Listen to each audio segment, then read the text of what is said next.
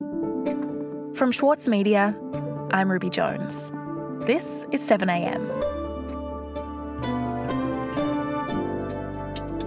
The controversial Adani coal mine in Queensland has already been approved by both state and federal governments. But a new legal challenge by two teenagers could be one last roll of the dice to stop it from going ahead. Today, writer for the Saturday paper Anna Krien on the cracks opening up in the federal government's case to approve Adani.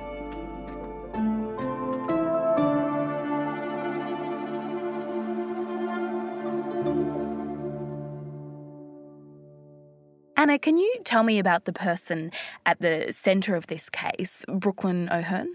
Sure. Uh, Brooklyn O'Hearn is 17 years old. She's grown up in Townsville, which is in far north Queensland.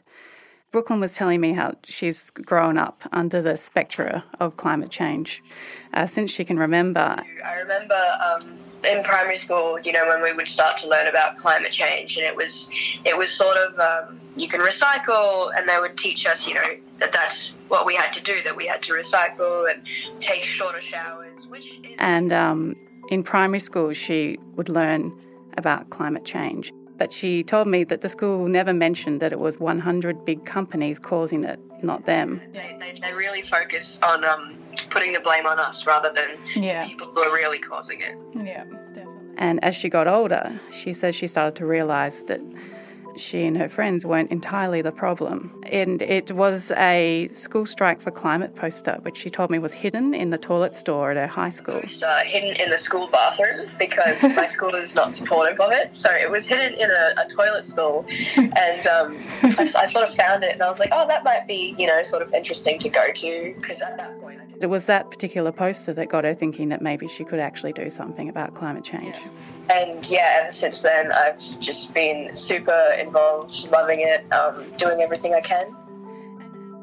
And this week, Brooklyn is sitting her Year 12 exams in Townsville, and she also just happened to also uh, send a legal request to the Environment Minister, Sussan Ley, to revoke federal approval for the controversial Carmichael coal mine pursued by Adani, which is the Indian corporation.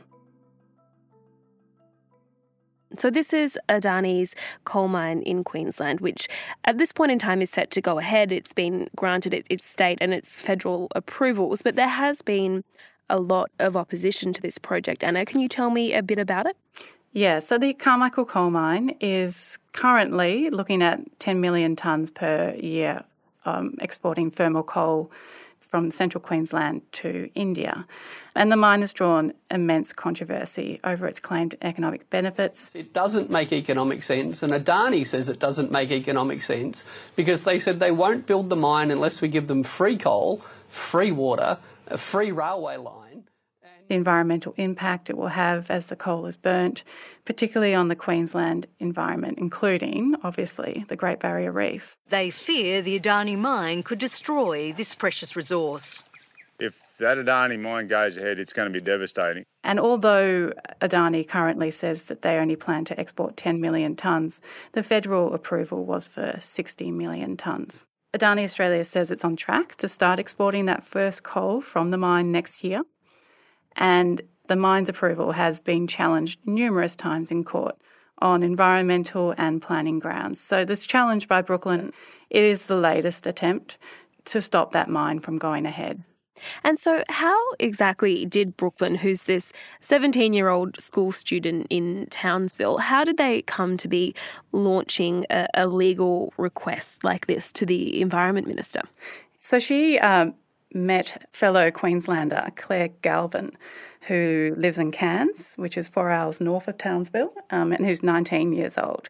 And they met through the school strike for climate rallies. She's just so passionate, um, especially like about the climate and the environment and our communities and like. And Claire Galvin, in particular, you know, grew up next to the Great Barrier Reef and regularly visited the reef as a child, and it's basically her favourite place. You know, I remember the first time I went snorkeling on the reef, it was just the most magnificent sight I'd ever seen. I remember like surfacing from the water and being like, oh my God, it's a whole new world down there. And it was just absolutely. In the last five years, the Great Barrier Reef has had three major distress signals, basically, three major uh, coral bleaching events, all of which are a result of accelerating climate change.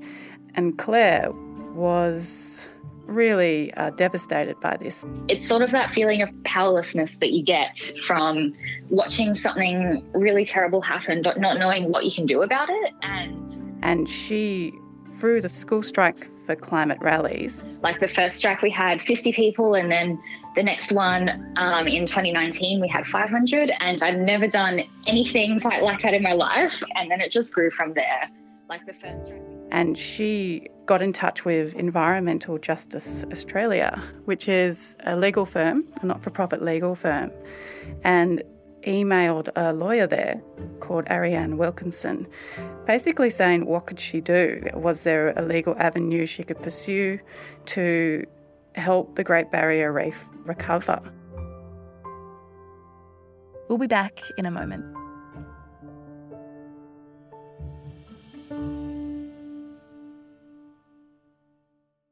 As a 7am listener, you value the story behind the headlines. That's why you should read Post, a free daily newsletter bringing you the top five news stories of the day, summarising each of their key points with links to full articles from a range of sources. Get the news you need to your inbox every weekday morning with Post. Sign up at thesaturdaypaper.com.au slash newsletters.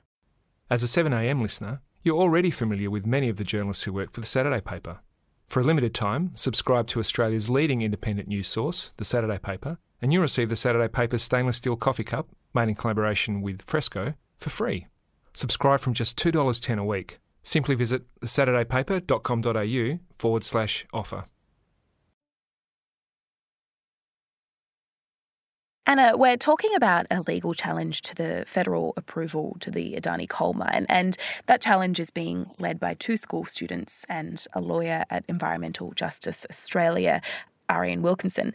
Can you tell me what they're basing this challenge on? The federal government is giving the go ahead for the biggest coal mine to ever be built in Australia, possibly the world. Green groups say. So, when the mine was originally approved in 2015, by the then Environment Minister, Greg Hunt, the argument was that the Adani mine wouldn't really have a specific contribution to global warming. Some of the sparsest uh, area in all of Australia. Um, I don't know how you say that it uh, has an impact on the reef. I... Because if it didn't go ahead, coal supply will be sourced from elsewhere. So if it is not Australian coal, if it is not Adani's coal, it will be somebody's coal. So Wilkinson had been doing a lot of thinking about how to challenge that approval, how, in the absence of rigorous climate triggers, how to demonstrate significant impact from specific emissions. And so, what have they come up with? According to Wilkinson, there's a, there's a crack opening up in this legal argument. And that sort of comes to they've, the two teenagers and Wilkinson have compiled uh, three reports by three experts in their fields uh, Tim Buckley, a financial analyst, Paul Burke, a energy economist, and Bill Hare, a climate scientist. Now, Paul Burke's evidence is pretty incredible. The key thing about the report was it challenges the assumption that large new coal mines would have zero emissions implications that assumption is highly implausible. He says it is much more likely that the extraction of coal from the mine would lead to a net increase in emissions. And he lists key factors for his reasoning. One of them is price effect. If you're building a large new coal mine, that increases the supply of coal on the market, which puts downward pressure on the price. So we'd expect, as a result of that, to see more coal use when but I think what's most telling about Burke's evidence is that he talks about this factor called the signalling effect. Developing a new coal basin would give a signal to other countries that the development of hydrocarbons and subsequent emissions from them are fair game. And not only does this undermine the global response to contain climate change, he writes, it encourages others to do the same. And I think that's a really important point. Right, so they're arguing that the the basis of the federal approval was incorrect and that actually if this mine went ahead it would encourage more mining. And that's the the economic argument that they're making uh, against the approval. What about the other experts that you mentioned? What's the uh, what's the climate argument? Yeah so Bill Hare is a climate scientist at Murdoch University widely respected. Well, I've been working in the climate field now for 30 years, and I've uh, done a, a range of different scientific work. He does something really quite interesting with his evidence. He's calculated the emissions and sort of a fraction of the remaining carbon budget to keep global warming under 1.5 degrees. There's only a limited amount of carbon that we can actually put in the atmosphere, and it's it's quite small actually. And it turns out that the Adani mine would contribute a surprisingly high fraction of that carbon. Um, it- then he's projected that fraction onto the Great Barrier Reef. He says it's an illustration, it's it's not scientifically exact, but it's a way to gain perspective on what specific impact emissions from the Galilee Basin caused by Carmichael and the two neighbouring mines, what impact that would have on the Great Barrier Reef. It's really a very significant number and is coming at the worst possible time for global efforts to meet the Paris Agreement and indeed. For- and at full flow, uh, full coal shifting from those mines, he estimates that about 14,000 to 18,000 square kilometres of the Great Barrier Reef will be damaged or lost as a result. Great Barrier Reef, which is about the same area as Brisbane.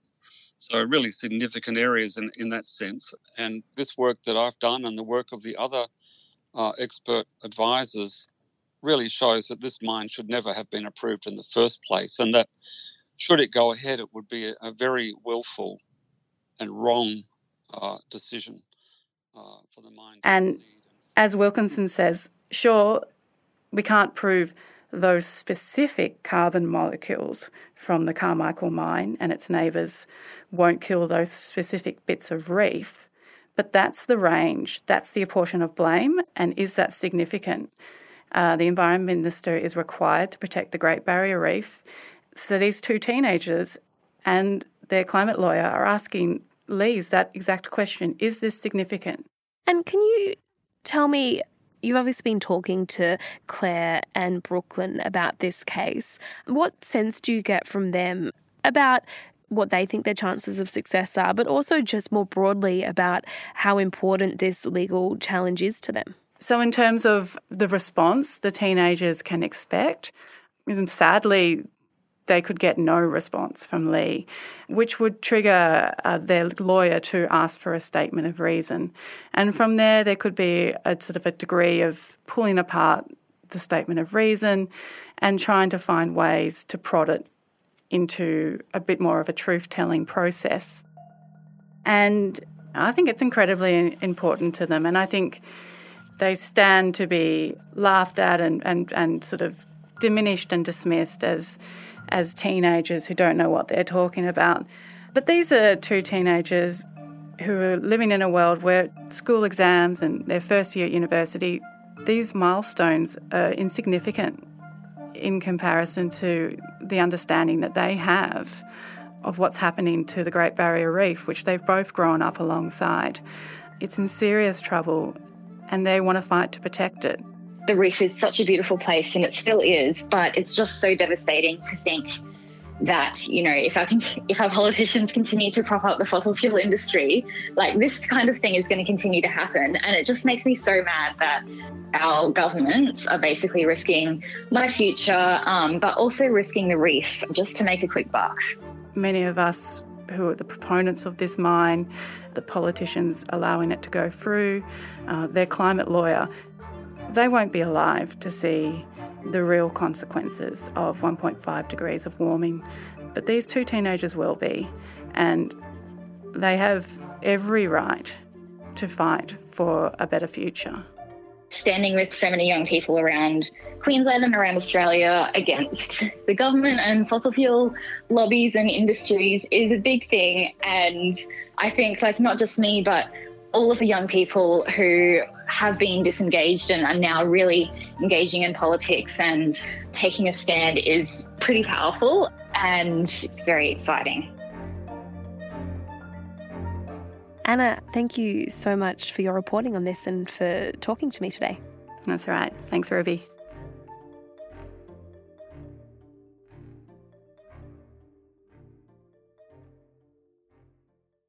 Andrew O'Hagan's latest, Caledonian Road, explores one man's epic fall from grace. I'm Michael Williams, and on this week's Read This, I sit down with Andrew to discuss this and the state of modern Britain. All that and more, wherever you listen.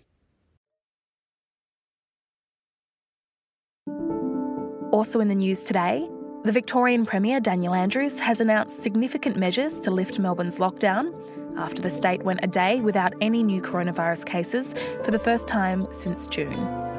From 11:59 p.m. on Tuesday, retail shops, cafes, restaurants and bars will be able to reopen subject to limits, and more than 2 households will be able to gather outdoors. The four essential reasons to leave home will be removed, allowing Melbourne residents to leave their home for any reason. From 11:59 p.m. on Sunday, November 8, the 25 kilometre limit on travel will be axed and the border between Melbourne and regional Victoria will be removed. Congratulations Victoria, you did it. I'm Ruby Jones. This is 7am. See you tomorrow.